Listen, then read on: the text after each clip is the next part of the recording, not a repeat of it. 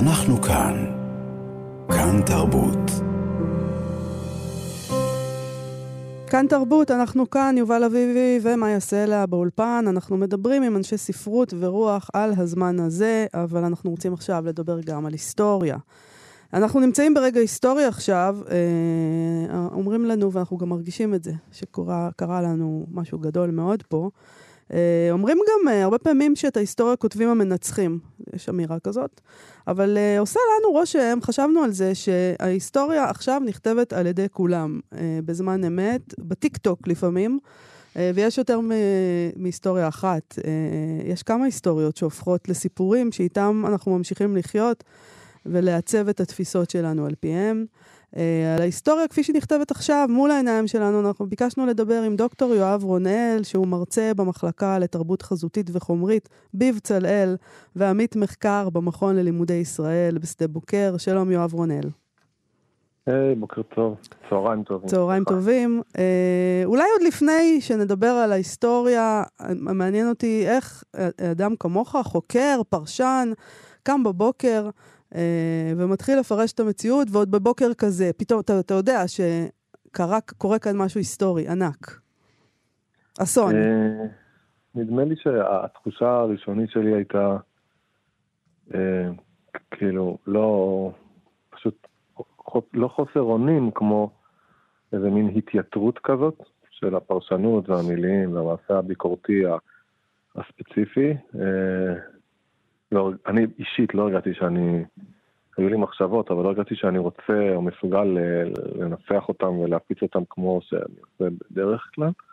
כלומר, נראה לי שבאמת הכאב והאבל והחורבן אה, היו טיפה גדולים מדי בשביל הפרקטיקה הזאת. אה, אחר כך אתה מתחיל אה, לאסוף את הדברים, ו... ולנסות לנסח אותם, אבל אני חושב שכאילו בימים כאלה, לא, לא מתוך איזה חשש, פשוט מתוך איזה צניעות, אה, מנסים, אני מנסה לצעוד בזהירות ולחשוב בזהירות. אה, פשוט בין השאר כי כמו שאמרת, אה, זה רגע משברי קטסטרופלי שנראה לי שצריך להשתמש בפרדיגמות שלנו קצת יותר בצורה מהוססת. כן. אולי. אז, אז מי כותב היום בעצם את ההיסטוריות? בהיעדר, אה, אני חושב שהרבה מאוד אנשים ש, שהיו אמורים, או שהתפקיד שלהם לכאורה היה להסביר לנו מה קורה לנו, קצת נעלמים דום אה, בימינו, אבל אחרים לא. מישהו כן כותב את ההיסטוריה, לפעמים היסטוריות כמו שאמרנו, מי עושה את זה? איפה זה נעשה? אמ, כאילו המשפט ההיסטוריה נכתבת על ידי המנצחים, וכתב את זה ולטר בנימין, במלחמת העולם השנייה, והוא דיבר על, ה, על ההיסטוריה של הקדמה. כלומר, ההיסטוריה כמין דבר הכרחי שמתקדם קדימה ומשתפר, והוא היה מאוד מאוד ספקן בנוגע לדבר הזה, אה, בצדק אולי. אה, נדמה לי שהמושג של קדמה הוא בדיוק מה שעכשיו עומד באיזה מין רגע משברי, והרגע המשברי הזה התחיל כבר לפני כמה שנים.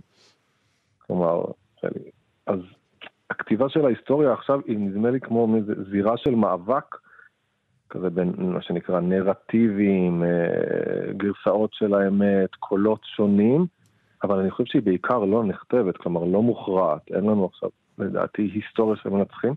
בין השאר כי אין לנו כרגע מין היסטוריה של אה, קדמה, של רעיון של התפתחות. העתיד לא נראה כמו משהו שכדאי ללכת אליו. אבל כשאתה מדבר על מאבק, יואב, בין מה למה המאבק? זהו, יש כאן, לדעתי, כאילו אני כאן אני כזה, כן רוצה להגיד משהו אולי. יש איזה מין ניסיון ברשתות החברתיות וכאלה, אני מאוד שונא את הרשתות החברתיות כספק של ידע. לא רק בגלל כל הרעיון הזה של אה, פוסט אמת ואנחנו לא יודעים מה נכון ולא, אלא כי הרבה פעמים הוויכוחים הם, הם, הם, הופכים להיות אה, מין פטיש בפני עצמו. נגיד הוויכוחים על מהיקף הזוועות שהחמאס עשה. כן. מה זה משנה? כלומר, אפשר להסכים על כך שנעשו פשעים נגד האנושות ולהמשיך הלאה, אבל במקום זה מתפתחת איזה מין אה, תעשייה של אה, גילוי פייק ניוז שהיא הכרחית, אבל גם מצד שני מזיקה בעצמה. כלומר, אני חושב שאנחנו מציינים במצב של קקפוניה, שראינו אותו גם בקורונה. נכון. לא מצליחים לחלץ נרטיב אחיד. אה, ולהיות במצב של מלחמה בתוך סיטואציה כזאת, זה דבר שהוא פשוט לדעתי מעורר, אצלי אישית מעורר חרדה מוחלטת. שאתה כהיסטוריון אה, לא רוצה לעשות איזה, לתפוס פה איזה צעד, אה, או לעשות איזה תיקון עולם, או להזדעק ולהגיד, רגע, תנו לי לסדר לכם את זה שנייה, אתם עושים טעות. קודם כל, אני פחות היסטוריון ויותר חוקר תרבות. כן. היסטוריונים יש להם נראה לי תפיסות יותר אה, פוזיטיביסטיות לגבי איך דברים זזים בזמן. אני, אני חושב שכן, יש לי את החשק הזה, יש לי את הדחף הזה. את הדחף כזה להגיד, היי, שנייה, א' וב' בוודאות קרה. תפסיקו לזיין במוח, סליחה, תפסיקו לקשקש. תתרכזו בעיקר, וזה קשור גם, כאילו, אני לא יודע אם מסובך להגיד את זה, אבל קשור גם לצד הישראלי, שצריך להתרכז בעיקר, אה, ולהסיט מהשיח אה, גופי, אה, צורות שהן בעיניי היום הרסניות לא פחות מאי פעם, כמו קריאות מהימין הקיצוני לטרנספר ודברים כאלה. אבל אני חושב שהבעיה היא שאתה ממש, התחושה של היעלמות ההיסטוריה, אם בשנות ה-90 ושנות ה-2000 דיברו על קץ ההיסטוריה, דיברו על זה כמין דבר חיובי כזה. כאילו הגענו, הכל סבבה, די משעמם, מקדונלדס. זה היה בערך נכון. התפיסה של התיאוריה הביקורתית. נכון. עכשיו זה, זה קץ ההיסטוריה, במובן שההיסטוריה מופיעה מופיע רק באופן שלילי, שלילי פעמיים, גם כמשהו שאנחנו לא מצליחים לתפוס, וגם כמשהו שאנחנו תופסים אותו רק בצורה של... Uh, של אלימות ואימה. ושוב, המלחמה הזאת היא פשוט, היא הגיעה, המלחמה והאסון האלה, הם, הם הגיעו בתוך עידן שכבר ההיעדר הזה של היכולת לתפוס את ההיסטוריה כבר היה נוכח מאוד. וזה לא מקרי שיש לנו uh, קורונה ומשבר כלכלי וקטסטרופות, כלומר העולם רועד.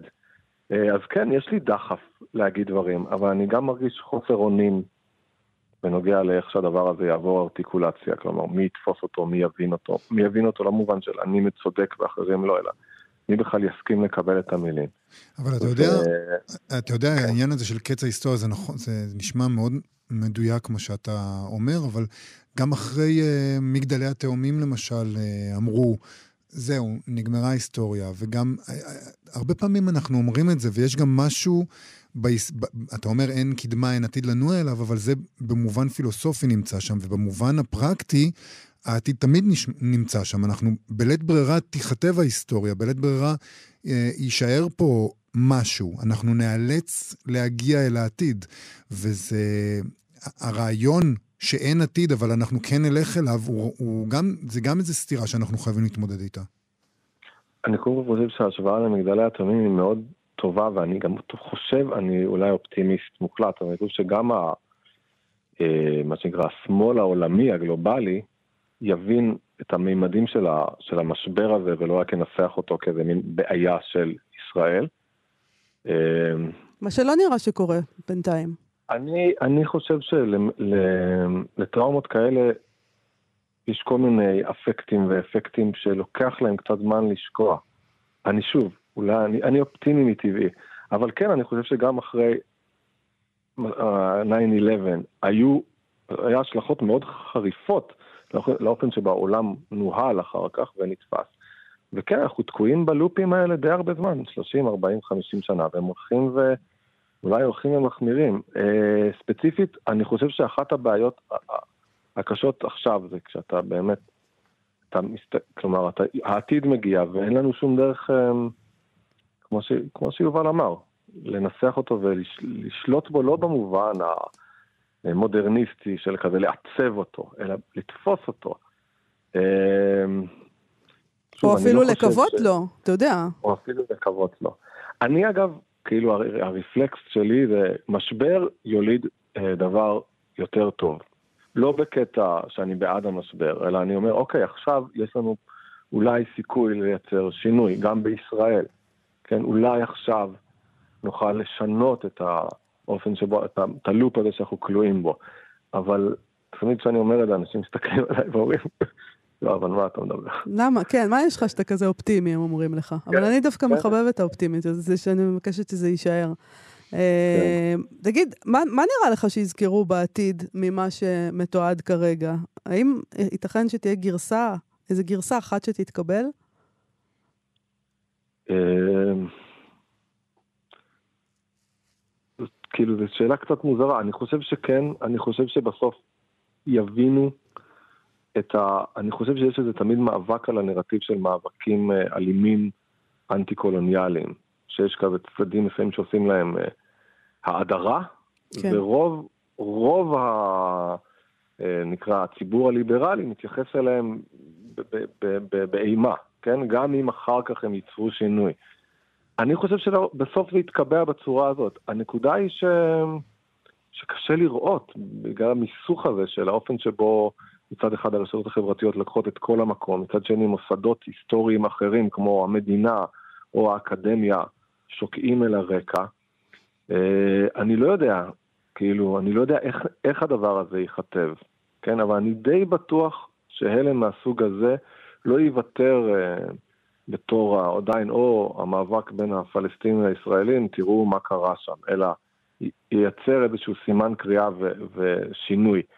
אני מקווה, כי, כי בעיניי המשבר הזה שהשמאל העולמי מגלה היום ביחס שלו למה שקרה בישראל, שהוא מתייחס לזה כאחריות מוחלטת של הצד הישראלי, אה, הוא משהו שיגרום לשינוי פרספקטיבה שם. אני לא יודע מתי נצא ממלחמות הנרטיבים האינסופיות האלה. כלומר, אין לי מושג, אבל אני, אני כן חושב שבסוף הצורות כאלה של אלימות תופסות מקום משמעותי, אה, ולא סתם כזה, אוי, לא קרה כלום.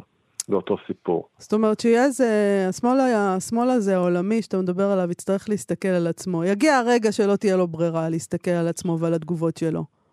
אני חושב שיגיע הרגע לא בגלל שהוא מוסרני, מעצבן ומגוחך, אלא בגלל שהוא לא אפקטיבי. כלומר, אם אתה, אם השמאל העולמי מגיב ככה למשבר כזה, אני לא יודע איך הגענו לדבר על זה, אבל אני בסדר עם זה, ועדיין לא מצליח לייצר שינוי במציאות, כלומר, לתפוס כוח, לעצב את המציאות בדרך הצודקת שהוא רואה, אז נדמה לי שהמשבר הוא לא סתם משבר של איזה מעצבנים הם, הם משבר של למה הם לא מצליחים לעצב את המציאות. גם משבר של אה, מה זה הומניזם בעיניכם, מה זה מוסר, איך זה יכול להיות שאתם, אלה התגובות שלכם, זה, נכון. יש כאן משבר גדול. שאנחנו, כן, איך זה יכול להיות שאנחנו לא מצליחים, אה, אה, שהשמאל הזה לא מצליח לייצר שינוי במציאות. אגב, אני בדיוק, זה מצחיק, בדיוק קראתי ספר של פילוסוף בשם ריימונד גויס, שכותב בדיוק על זה, על מה שהוא קורא לו אובדן המשמעות בשמאל. ולא, אי אפשר לחשוד בפילוסוף הזה שהוא ימני. כן. והוא אומר, הוא מדבר בדיוק על הצרות האלה. הנקודה היא שבתוך, נגיד, התגובה של מדינות, למשל, לאסון בישראל היא מאוד שונה מתגובה של גופים אזרחיים. ואני חושב שזה לא מפתיע. כן, המדינות מסתכלות באימה על החדירה הזאת לגבולות הריבונות. כן, כן שוב, הריבונות הישראלית היא בספק. אז אולי שם יש איזה מין צורה של כתיבה של היסטוריה שאפשר להתבונן בה, כן? אה, ולהסתכל עליה ואולי ללמוד ממנה. ואולי המדינות האלה גם לומדות ממנה, לטוב ולרע, אה. דוקטור יואב רונל, אני חושבת שזאת שיחה שרק התחלנו וכנראה עוד נמשיך אותה בעתיד. תודה רבה לך שדיברת איתנו. תודה שהזמנתם אותי. ביי. ביי ביי. אנחנו כאן. כאן תרבות. כאן תרבות, אנחנו כאן, מאיה סלע, יובל אביבי. לכאורה, זהו סיפור פשוט. היסטוריונים לומדים על העבר בעזרת המקורות הנמצאים בארכיון. אך למעשה, יש תמיד פער בלתי נמנע בין מה שבאמת קרה, מה שהוחלט לתעד ועל ידי מי, מה השתמר, וכיצד יגיע החומר לידיה של ההיסטוריונית הנכנסת בפתחו של הארכיון. ככה כותבת פרופסור ליאת קוזמה במאמר, במאמר הארכיון ומקצועה של ההיסטוריונית, שפרסמה בזמנים כתב העת של בית הספר להיסטוריה של אוניברסיטת תל אביב. פרופסור אה, ליאת קוזמה היא היסטוריונית מהחוג ללימודי האסלאם והמזרח התיכון באוניברסיטה העברית בירושלים, ואנחנו רוצים לדבר איתה עכשיו על התפקיד של ההיסטוריונית בתקופה הזאת. איזו משמעות יש בכלל לתפקיד הזה בזמן, בזמן כזה, וגם על האופן שבו הארכיון מתהווה והשימוש שיצטרכו לעשות uh, בארכיון הזה, ההיסטוריונים של העתיד. שלום, פרופסור ליאת קוזמה. שלום. זה לא סיפור כל כך פשוט בעצם, לכתוב את ההיסטוריה. אה, נכון, אף פעם לא. אנחנו מנסים להגיע לאיזשהו קירוב על מה באמת קרה. את, את מתארת uh, בעצם שאת נכנסת uh, להיסטורי... לארכיון, ו- ואנחנו מסתכלים היום על ארכיונים של העבר כעל מקומות שבהם מצוי, מצויה האמת, נכון? יש לנו מסמכים, יש לנו עדויות, יש לנו את האמת. אבל את אומרת לנו, לא, גם כשאתה מגיע לחומר הגלם, אתה צריך להתייחס אליו מאוד בחשדנות. זה שזה בארכיון uh, רשמי לא אומר שום דבר. נכון. מה שאני מנסה לומר במאמר הזה, זה שיש הרבה שכבות של תיווך בין מה שבאמת קרה לבין מה שמגיע אלינו בסופו של דבר. ומה שאני מתכוונת זה, למשל, אני עבדתי על חומרים מתחנות המשטרה בקהיר באמצע המאה ה-19, אז מגיעה בחורה שעברה תקיפה מינית, מדברת עם השוטר, כל הדברים האלה מתנהלים בעל פה. הגרסה שלה אחרי זה עוברת, משהו נרשם, הגרסה שלה שנאמרה בלהט הרגע ובערבית מדוברת, תתורגם בקיצור למונחים משפטיים ובסופו של דבר אה, תגיע אליי אחרי שכבר היה השוטר מקוף שרשם את העדות שלה, אחרי זה המערכת אה, המשפטית שתמצתה את זה למונחים משפטיים ובסופו של דבר אני מקבלת שני משפטים מתוך, אה, מתוך סיפור חייה. אחרי זה יש את השכבה של השימור, זאת אומרת, מה מתישהו בתחנת המשטרה החליטו לשמר ומה החליטו לזרוק כדי לפנות מקום לדברים אחרים. הרבה פעמים, זאת אומרת, אנחנו חושבים הרבה על החלטות כאלה כהחלטות פוליטיות, אבל הרבה החלטות כאלה הן החלטות לוגיסטיות ממש, זאת אומרת, יש, לנו, יש גבול לכמה שאנחנו לא יכולים מקום, לשמור. לא היה מקום, אז פינו את הדברים בעצם. כן, באיזשהו שלב, כמו שאנחנו עוברים דירה ו, אה, ומפנים קצת מדפים וניירת. כן. כאילו ההיסטוריה היא שרירותית כמעט במובן הזה. לא הייתי אומרת שרירותית. זאת אומרת, יש דברים שבאופן מובהק נשמרים, אה, הרבה יותר יישמרו דברים שקשורים למקבלי החלטות, הרבה פחות יישמרו דברים שקשורים לאנשים הפשוטים. הרבה יותר יישמרו אה, דברים במקומות שלא עברו מלחמות ואסונות מאשר במקומות מוכי קונפליקט.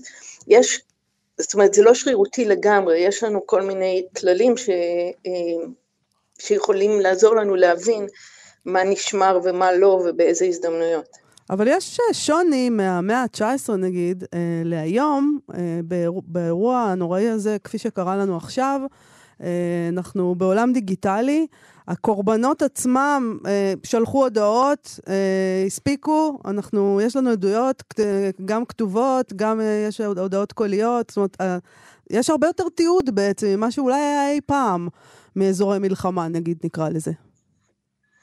נכון, ובגלל שיש יותר תיעוד, המקצוע הארכיונאות בעצם עובד ב-20 שנה האחרונות על לסגל את עצמו למען ההיסטוריונים של העתיד. למה אני מתכוונת? קודם כל במשרדי ממשלה אה, לקח הרבה שנים. בין מתי שנכנסו אימיילים לבין מתי שהתחילו לצאת הנחיות למה, למה צריך לשמר. כן. הנחיות לגבי חומר ניירי היו כבר מאז שנות החמישים.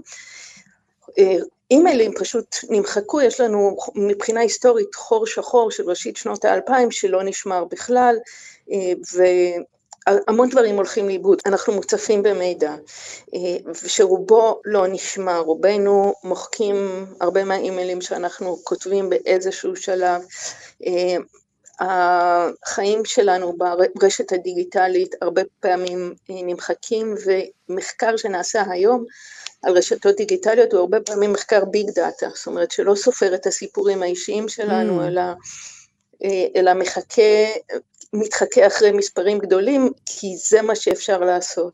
אז בתוך שטף המידע הזה, אה, אחד המאמצים שנעשים, מאמץ השימור פשוט שינה את פניו.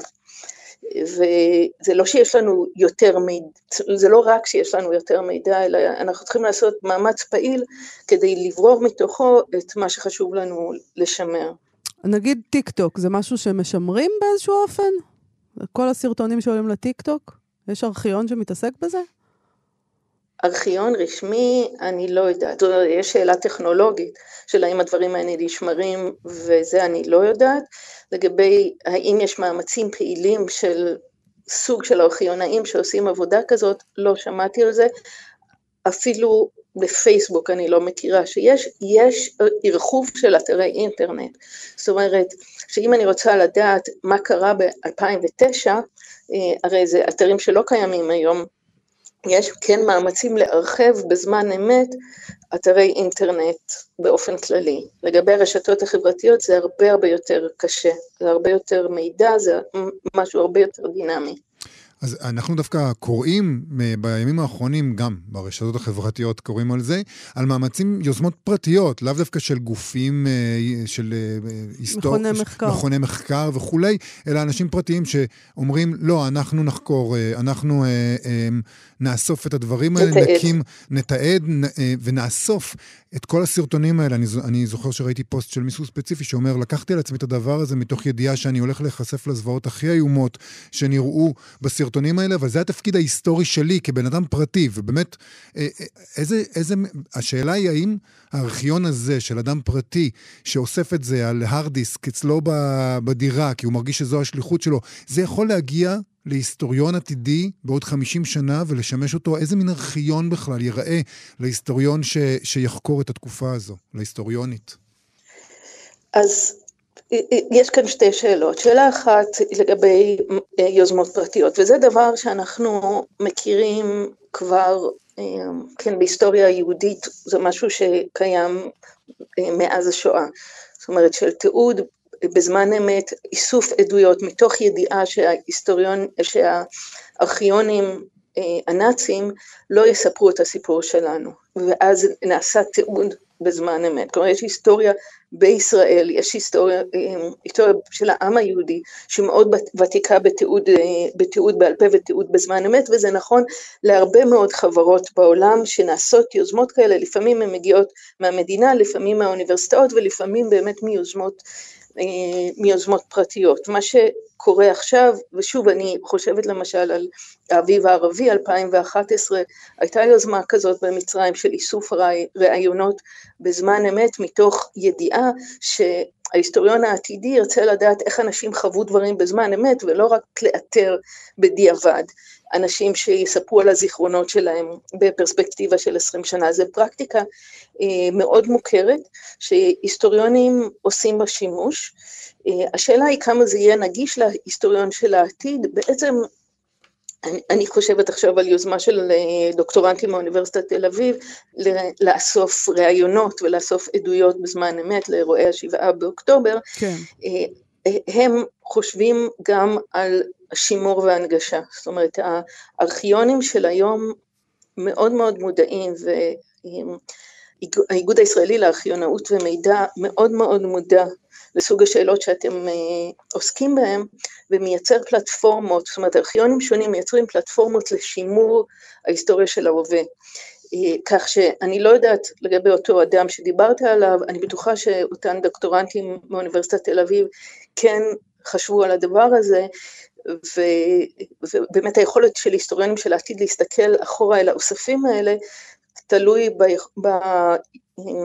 בקישור שאותם אוספים פרטיים יעשו עם איזשהו גוף שישמר את הדברים האלה, כי לשים את זה נגיש אונליין יכול להיות לא זמין לנו בעוד חמש שנים אפילו, בגלל התקדמות הטכנולוגיה, בגלל התשלום שצריך לשלם על אחסון ועוד כל מיני דברים כאלה. אה, לכן צריכה להיות תודעת שימור ש, שקיימת במקצוע ארכיונאות ואצל היסטוריונים הדברים האלה מאוד מאוד במודעות ומאוד קיימים. אז אה, אם יש לכם יוזמה פרטית, אולי את, אה, זה המקום להגיד לכם, תיצרו קשר עם מוסדות שיש להם את תודעת השימור הזו, אם אתם שומעים אותנו. פרופסור ליאת קוזמה, תודה רבה לך על השיחה הזו. בשמחה.